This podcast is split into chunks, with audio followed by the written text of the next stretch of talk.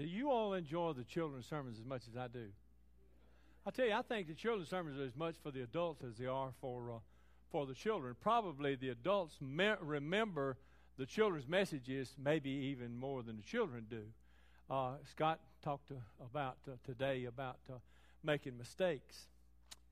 We all make mistakes. I made a horrible mistake Thursday night when I sat down at a table with a group of people playing a game, dominoes, and was just abused and ill-treated the whole time I was there.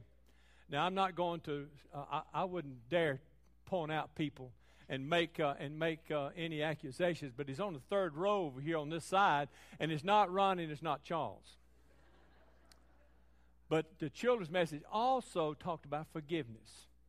So I'm going to, as hard as this is for me, to forgive this person for abusing me all of Thursday night.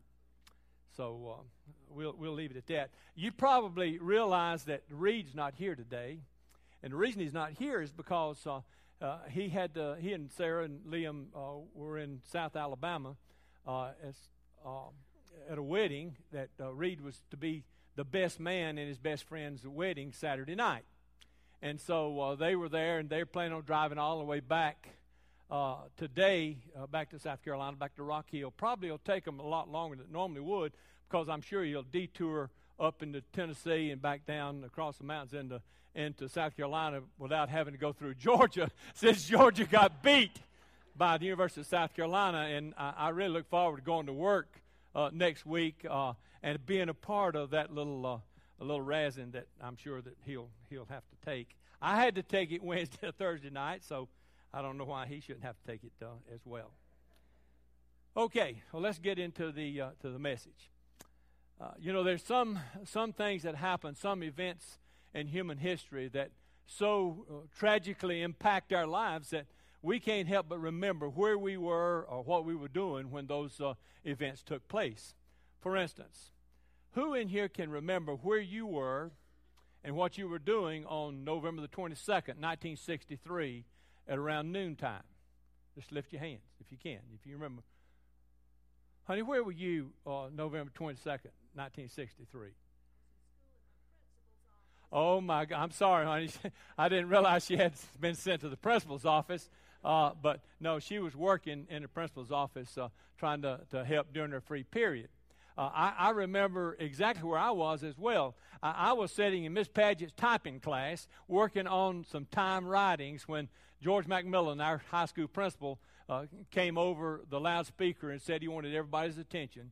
Then he turned the radio on, and Walter Cronkite came on, and emotionally, with tears in his eyes, announced that President John F. Kennedy had been assassinated in Dallas, Texas on that day.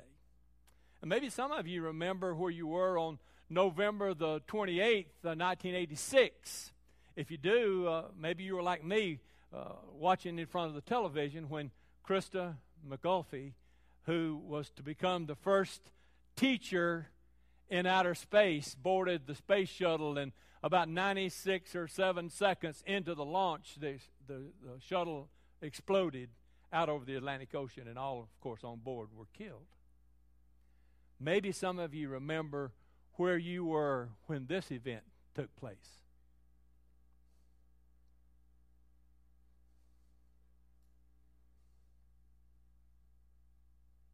Or you can cut those off now. Thank you. Those images will be forever embedded in our memories. And no doubt you remember where you were. I'll never forget where I was on that particular day. About 6 weeks earlier, my father had been diagnosed with liver cancer. There was anything they could do for him except just keep him comfortable, keep him on morphine, and he was on September the 9th, that's Sunday, he was very, very low, didn't expect him to live, and so after church, Ellen and I left and went to Spartanburg to my sister's house where he was in a hospital bed, and they were taking care of him, and we stayed with him all day long until about 1 o'clock in the morning, and we felt like we had to come back home and get a few hours sleep so we could go to work the next morning. And we did that.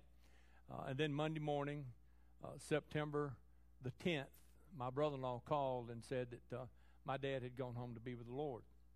So I immediately called Ellen, and she left work, and we went home and got our things together and drove back to Spartanburg and spent the night that Monday night. And Tuesday morning were at my sister's kitchen table, my brothers and my sister and myself, and we were trying to make some decisions about what we were going to do regarding my father's memorial service, when my brother-in-law, who was in the den right off the kitchen, called us all in there and said, "You need to come and look at this." And so we stood there with our mouths open and saw the plane, second plane, hit the South Tower. It was a horrible day. As FDR, I believe it was, said when Japan bombed Pearl Harbor, this is the day that will live in infamy. I think September 11th is going to be a day that will live in infamy as well. Well, we remember those images forever. But today I want to ask a question and attempt to try to answer that question that no doubt has puzzled so many people even after the 9/11 attack and maybe even the years following that. But let's read a verse of Scripture today. Matthew 27, we'll start with verse 45 and read 45 and 46. Of course, this is the account when Jesus was hanging there on the cross. And this is some of the words that he spoke that day. It said, "From noon until 3 in the afternoon, darkness came over all the land. And about 3 in the afternoon, Jesus cried out in a loud voice, 'Eli, Eli, lama sabachthani,' which means, 'My God, my God, why have you forsaken me?'" And I'm sure that so many people after the attack on 9/11 thought God had forsaken us as a country. But let's ask that question. Where was God on 9/11? And I'll try to answer that question here by giving us some spiritual, scriptural accounts of it. Where was God on 9/11? I think God was the same place that he was when Adam rebelled there in the Garden of Eden, waiting to cover his sin. See, from the very outset, the very beginning of human history, man has acted in rebellion against the God who made him, who created him, who provided for him, who gave him everything that he needed, made him in his own image, placed him in a perfect environment, made him master over all of that environment, provided for his every need, and even to the point of spending time with him. You remember the Scripture says that God walked with Adam in the cool of the evening. Oh, what a joy that must have been. But we know that Adam was deceived by the evil one. But even at that, mankind made a conscious decision to rebel against his creator and friend. And so we might ask, where was God when man raised his ugly head of defiance and rebellion against God? Didn't he know about it? Couldn't he have stopped it before it began? Well, my friends, it's not a question of whether or not that he could have stopped it. It's simply a question of his plan for humanity and his plan of redemption for all mankind. You see, God created us with the freedom to choose. So in his sovereign foreknowledge, he knew from before the world was ever created what man was going to do. He knew full well that man would make disastrous choices. And when Adam and Eve finally fessed up, God was right there with a covering for their shame and for their nakedness, exacting the ultimate punishment on an innocent animal to cover man's sin. But he was there. Where was God on 9/11? Well, he was the same place he was when Noah built the ark there in the middle of the desert, protecting him from disaster. Sadly, we see in the Bible that man's sin and rebellion did not end with Adam and Eve.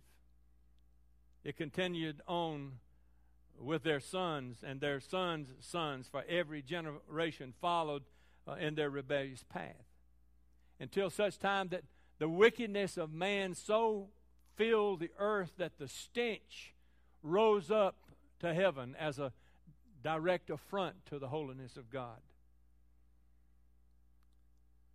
And yet in the middle of all that ungodliness, you remember we read about in the Scripture that Noah found grace in the eyes of the Lord. Noah was a man, a good man, certainly not a perfect man, and yet a man who faithfully proclaimed the righteousness of God. And when God, grieved by man's wicked rebellion, determined to wipe man off the face of the earth, he chose Noah and his family to protect them and from their stock to repopulate the planet Earth. So in mankind's greatest natural disaster, God was on his throne protecting his own. Where was God on 9/11? Well, he was the same place he was when Job lost everything that he had, except his nagging wife, I guess. He proved himself to be a God despite these unfortunate circumstances that Job found himself in over in Job chapters 1 and 2. Just as Noah's generation experienced Earth's greatest natural disaster, I suppose that Job would certainly rank among the top in man's history as experiencing the greatest personal disaster. Again, we find in the Scriptures where it talks about Job being a good man, a godly man, a man standing for what was right and hating what was wrong. But did being blameless and upright make Job immune from having any difficulties or any problems or even disasters? Of course not. You see, Job lived on a planet that at times experienced natural disasters such as tornadoes or earthquakes or fire. And there were evil men in his days who would murder and steal and do everything that they possibly could to get whatever it was that they wanted. And we know that Job became a special target of the evil one and his schemes. And as a result, the Bible tells us that Job lost everything of value. He even lost all of his precious children. So where was God in all of that? Had God turned his back away from Job? And then in turn, would Job then turn his back away from God and realize that God deserted him? No, the Bible says that Job would never curse God, even though he was told to do so by a less than faithful wife. So where was God when Job was losing everything that he had? Where was he when his children were killed, or when Job's flesh was literally racked with pain? Job, we know, the Bible teaches us, that maintained his integrity in spite of all of this and realized that it was God's prerogative to give and to take away, and that it was Job's duty to bless the name of the Lord. Where was God on 9/11? Well, he was the same place that he was when Abraham lapsed in faith, safeguarding his fulfillment of his promise. Now, it could be successfully argued, I suppose, that today's struggles that we have with radical Islamic fundamentalism are traceable to this unfortunate incident in Abraham's life. Abraham, we know, is called the father of the faithful. He had picked up and left his homeland at the prompting of his God, and promised by God that his would be given a land that would be passed on to his descendants and their descendants and their descendants after him. But there was a slight problem in all of this, because Abraham didn't have any descendants. You see, we know the Bible says that he had a beautiful wife, lots of servants, many possessions, but he didn't have any descendants. So how in the world would God fulfill that promise? How could he? Abraham, we know, was already an old man, and Sarah was well beyond the years of bearing children. Did God need a little bit of help? Well, along comes Hagar, Sarah's handmaiden. She was young, her womb was fertile, and in fact, it was not uncommon in Abraham's day for a surrogate mother to bear a child for a barren wife. Maybe God did need some help. There shouldn't be certainly nothing wrong with helping God out a little bit, is there? God does his part. We have to do our part. So to Abraham and Hagar is born a son, Ishmael, the father of the modern Arab states. Not the son of promise. That distinction was reserved to Isaac, whom God would later give to Abraham and Sarah when Abraham was 100 years old and Sarah was 90 years old. Where was God on 9/11? The same place he was when Joseph sat rotting in jail, accomplishing God's perfect will in Genesis chapter 37 through 50. If ever there was anybody in the Scriptures that was mistreated or misunderstood, it was Joseph. If ever there was anybody that we could find in the Scriptures that suffered wrongly, it was Joseph. Yet with all the hardships he endured, all the suffering wrongly, all the problems, all the abuse, Joseph was able to honestly say, you meant it for harm, but God meant it for good. And that certainly was true in the case of his brothers, selling him into slavery into Egypt. And that was certainly true when Mrs. Potiphar falsely accused him of attempted rape. And it was true when his butler friend had a sudden lapse of memory. Yet each step along the way, God was able to take Joseph's trying times and trying circumstances and mold him ever more closely into the man that he would one day become. You see, God was there all the time, though I'm sure that perhaps Joseph wondered at times whether God had abandoned him or not. Where was God on 9/11? Well, I suspect we could probably go on and on giving examples out of the Scripture of God being with various ones in the Bible. People like Moses over in Exodus chapter 1 through 4 on the backside of the desert being prepared for greater service. Or maybe we could talk about Samson over in Judges chapter 14 through 16, groping around in darkness after having his eyes gouged out, being strengthened in his hour of weakness. Or maybe we could talk about Jonah in Jonah chapters 1 through 4, being swallowed by a fish, realizing that God's way is the best way. Or maybe Daniel over in Daniel chapter 6, being thrown in a hungry lion's den, and yet having a good night's sleep lying on a lion skin rug while men outside was plotting to end his life because of his faithful testimony. Or maybe we could talk about Peter and John over in Acts chapter 3 through 5, being beaten for preaching the gospel, and then yet being given greater opportunities to share the good news of Christ. Or maybe we could talk about Paul over in Acts chapter 14 through 28, being stoned or being shipwrecked or being imprisoned, and yet being sure that all things work together for good to them who love God. But folks, I want to tell you this. The greatest insight into the heart of God when tragedy such as 9/11 strikes is to respond to this question. Where was God on 9/11? The same place he was when his son hung dying on Calvary's cross for you and for me. What a horrible, agonizing death our Lord Jesus must have endured. Oh, I'm not talking about just the thorns being pressed down upon his brow. I'm not talking about the lashes from the cat of nine tails that literally tore all the flesh off of his back. I'm not talking just about the bruises from being beaten with reeds and the fist of his captors, or having his beard pulled out by the soldiers, being spit upon, not just enduring the nails drove into his hands and into his feet, not just the spear piercing his side, all of this, yes. But the greatest hardship that our Lord Jesus Christ had to endure there on the cross was all the weight of the sins of all the world pressing down on his shoulders. Where was God when his one and only son lay dying there on the cross?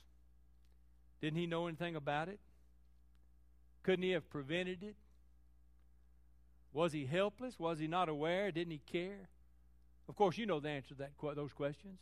Of course he cared. Of course he wasn't helpless. Of course he could have prevented it. Of course he could have stopped it. Of course he was aware, and of course he cared. See, God knew what was happening. God knew, and he could have stopped it, but he didn't. Well, you might say, is God some kind of sadistic fiend then to allow that to happen to his only son? Well, there was a greater good to be accomplished by the suffering and death of Jesus Christ. Through the suffering of one, many would be made whole. Through the sacrifice of one, many would have their sins forgiven. And through the death of one, many would be made alive. You see, God wasn't just sitting there idle and helpless as his son suffered. He was using the schemes of the wicked hearts of men to bring about the redemption of mankind.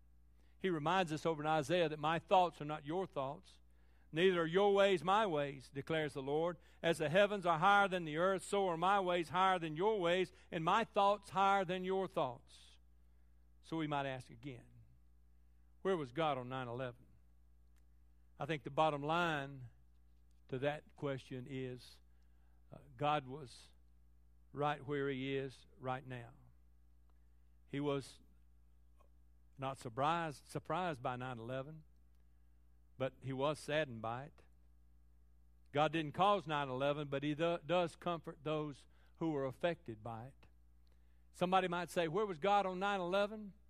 Well, I'd answer it this way. I think my God was a busy God that day. I think he was busy keeping people off those 4 airplanes that were being hijacked. You see, if it had been sold out, there could have been over 1,000 people on those 4 airplanes. Instead, there was 266 people on board. I think God was busy on those planes keeping the passengers calm and reassured, even though they all knew they were going to die that day.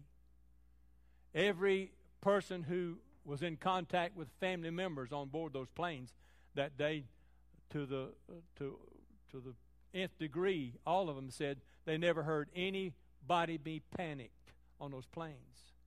They never heard anybody screaming or anybody crying out on those planes. In fact, I think he was certainly on flight number 93 when a man by the name of Todd Beamer, he decided that he needed to do something.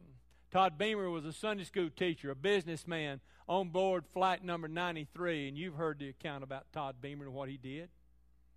Todd Beamer's favorite expression when his family was getting ready to go somewhere, and incidentally he had several children, had one on the way, or was on the phone talking to his wife. And his favorite expression when they were ready to go somewhere is, everybody ready? And okay, let's roll. And those were exactly the words that he said, that his wife heard him say to those guys on board flight number 93. Is everybody ready? Then let's roll.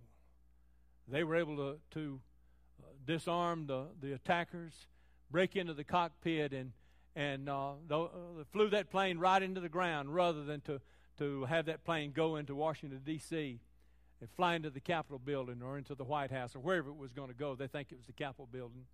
And perhaps saved hundreds of other lives, maybe even thousands of other lives. Where was God on 9/11? I think he was busy creating a whole bunch of obstacles, preventing people from getting into lower Manhattan that day.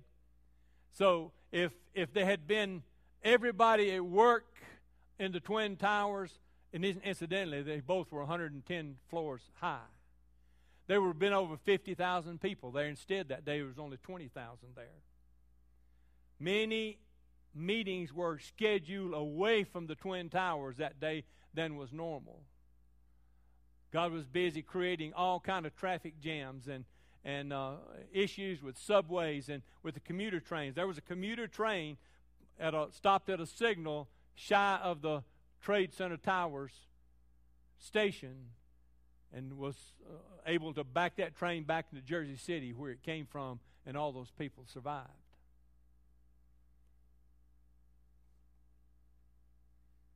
And I think God was busy holding up those Twin Towers for a period of time to allow all those people in the floors below where those planes hit to be able to get out.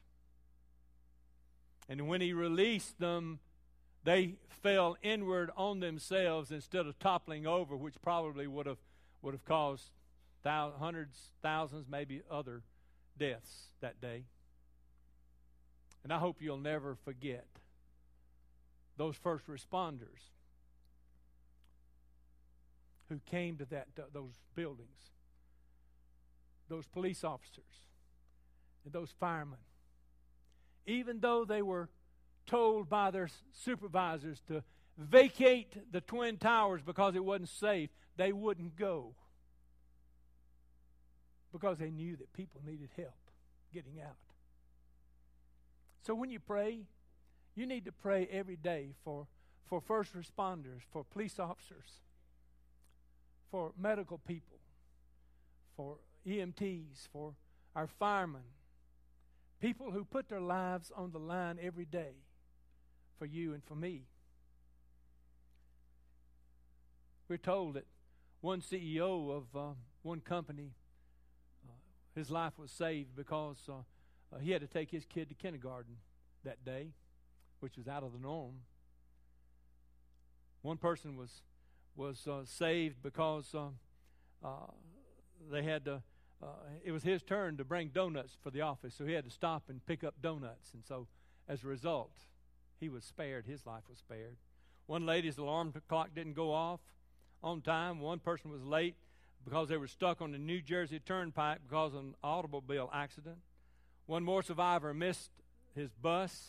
One person's car wouldn't start. One person had to go back to answer the telephone call that was coming in that morning. One person had a child that just dawdled around and wouldn't get ready for school as he should have, and as a result made the person late to work. One person couldn't get a taxi. One person, we're told, bought a brand new pair of shoes and wanted to wear them to work that day, put those shoes on and started to work his normal way, and all of a sudden realized he had a blister worn on the back of his heel. And so he had to stop at a drugstore to get a Band-Aid.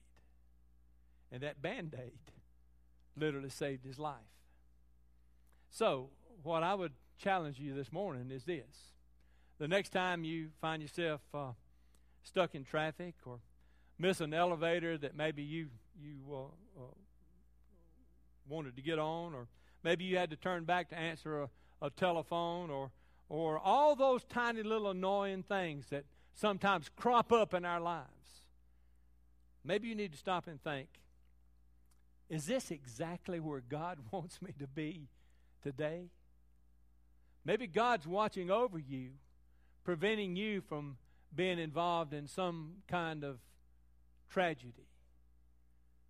So the next morning, when everything seems to be going wrong, people or children are slow to get dressed, you can't find your car keys, you get stuck in traffic, or you hit every red light going through Cherry Road on your way to the interstate. I challenge you not to get frustrated because of that. Maybe it's God at work watching over you.